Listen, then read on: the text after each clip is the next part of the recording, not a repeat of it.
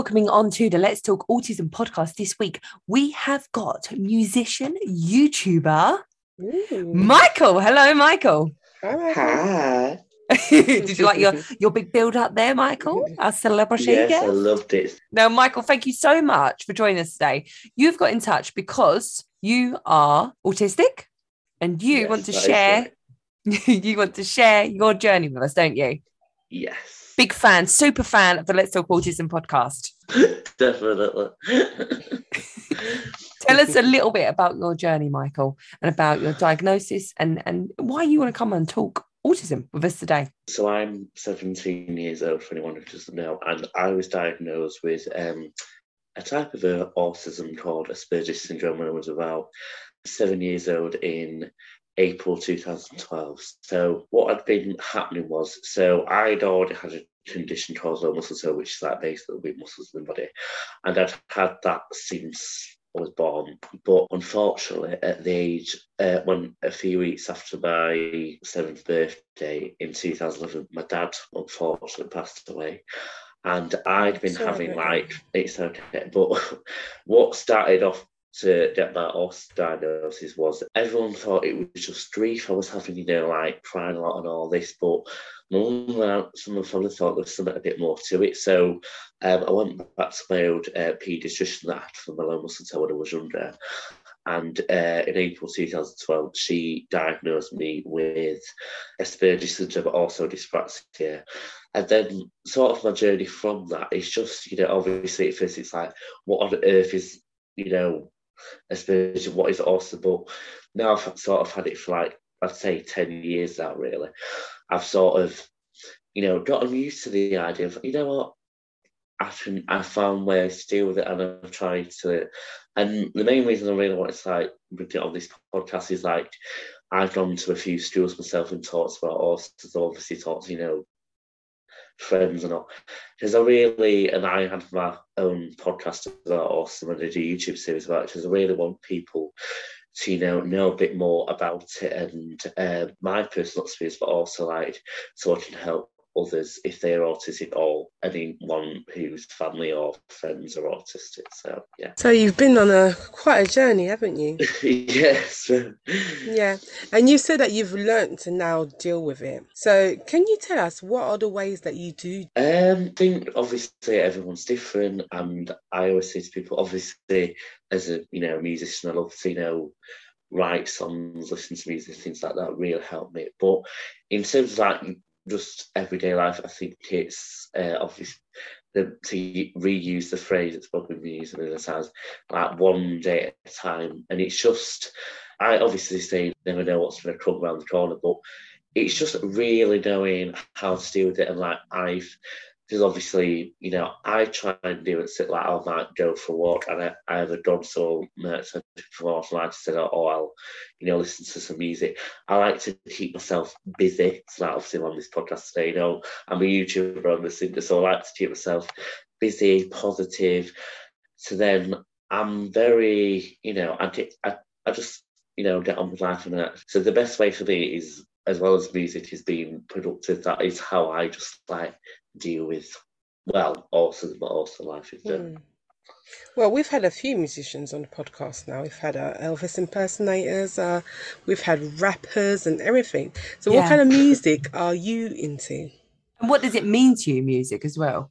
Mm. Um, so my, I always say my, because I do like you know different genres of um, music depending on you know who the singers are or whatever. But for me, as a my type of music, especially that I listen to, is pop music. Obviously, you know, teenage. Uh, but I, like obviously, there's a lot of you know musicians and singers and rappers even that you know I'm inspired by, and I think especially pop music, I really like and I always try and say my music style is like very upbeat pop catchy style. So I'd say that. And then in terms of music, um, I can think of like when I've like interviewed people my Chat show and a lot of other musicians said this. It's a way for because obviously some people may not always want to talk about what they've been through and stuff like that. So especially for me, sometimes it's nice like writing a song like right, I want to talk about this, so I might want to do something about autism or you know personal experience I've been through. So especially for me, it's a way for me to express myself, but also like, you know, express use my creativity in a positive way. And I don't. I've just I just love in terms of music itself because I'm a performing arts student, so I just love the creativity, of it. and I've always loved to sing for many years. So it's just like I can, you know what? I've decided, you know what? I'm going to release my own music, do some covers, do all this, and I'm just doing what I love basically. Well, don't forget us when you're famous, Mike. so, going back to school, Michael, how was school? Was you what age was you diagnosed again? Did you say? Uh, seven. Okay, so did you stay in a mainstream school or did you go to a specialist school?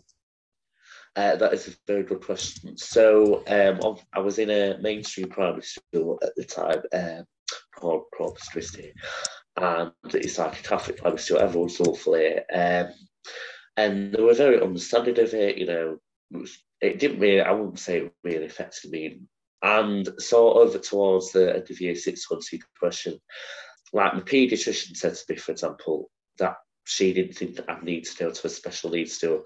And the central coordinator at the primary school said that as well. I don't think you'll need to go to a um, special needs school. So I was in um, a mainstream high school, obviously, for five years, and I'm obviously in college now, which is a mainstream one. Um, what so, did you think? Did you feel like you needed to be in a, a special setting, or you didn't? I honestly, because like, because obviously it's like because you don't you don't know what like high school's gonna be like. Obviously, we're like obviously quite young, but I'm really glad that I think at the time I was like, you know, I was like, yeah, if uh, I'll just especially so, but especially now because obviously you know I've been through five years of high school, but the second year of college, so I really think going keep it continuing in like mainstream education. Because I know, obviously, I know people who got special needs still they do amazing. But for me, like the it's just for, from now from being doing five years of high school, it's I'm really glad I did because obviously you know I've got that lots of memories. I, I've made lots of like you know friends, and I've got like it helped build my confidence to, to, to, obviously life that be different. Went to a special needs school, but I feel like having that main normal sort of routine really helped me. And I had plenty of memories at my high school. Obviously, there was ups and downs, but I really enjoyed it. So I'm glad I stayed in the mainstream. It sounds fantastic. And going forward into the future, what do you want to happen? Obviously, you're a young autistic man. You know, what does the future hold for you? Um, I think for me, well, obviously, you know, I'm a musician, so I'd love to, um, you know, kind of do music, doing songs, obviously, doing my YouTube channel as well.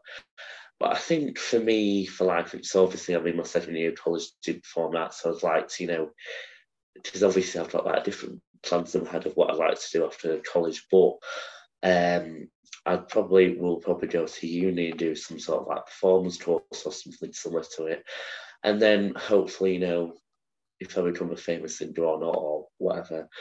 But as long as I'm, you know, doing something that's creative, and in terms of like music, I'd love to, you know, like maybe release an album. That's possibly a plan for next year. Um, but just you know, see, see, literally see what the future holds, um, and just trying to enjoy life as much as possible and follow my dreams to the best of my ability, I'd say. Sounds like a plan. We think you're an inspiration, Michael. I think we, you're going to inspire so many young autistic adults to follow in your footsteps because you speak with such confidence as well about yourself, and you should be really proud. If, in case you're looking for backing singers, me and Michelle can. Did you know Christelle's an Christelle's an amazing singer, Michael? honestly, Michelle, Michelle and I, I'd, I'd we both can it. hold a note. So you know, I, I sound like a strangled cat, Michael. But Christelle, honestly, if, Christelle is an amazing singer. If you need uh, some backing singers on tour, we'll, let's. Yeah, you, yeah, you, we'll be there. I think you guys should do a duet now. What song? Pick a song and you should do a duet. Come on. All of our singers always sing, not putting you both on the spot, but they do usually always sing our singers when they come on. So, Christelle, you you, you did sing with Aaron. Do you know Bewitched, um, Mike? They love it. Spice Girls. Uh, We're from different eras. I don't think we'll know the same songs. Let's Spice Girls. Spice Girls. well, Sing the you know, Girls. um, okay, okay, I'll, I'll sing something for you. Um, now, people always love me to sing somewhere over the rainbow, so Oh, I'll go on sing then. Still, you can join in as well. only a You lead. little bit though. You lead, you lead, Mike. Right, Ready? so- And oh, let me pre- oh, hold on, hold on, hold on, hold on. Let me present it. Okay, and now singing somewhere over the rainbow with backing chords from co-host Christelle. We have Michael. Thank you very much. So here's somewhere over the rainbow from Residence. Somewhere over the rainbow, bluebirds fly.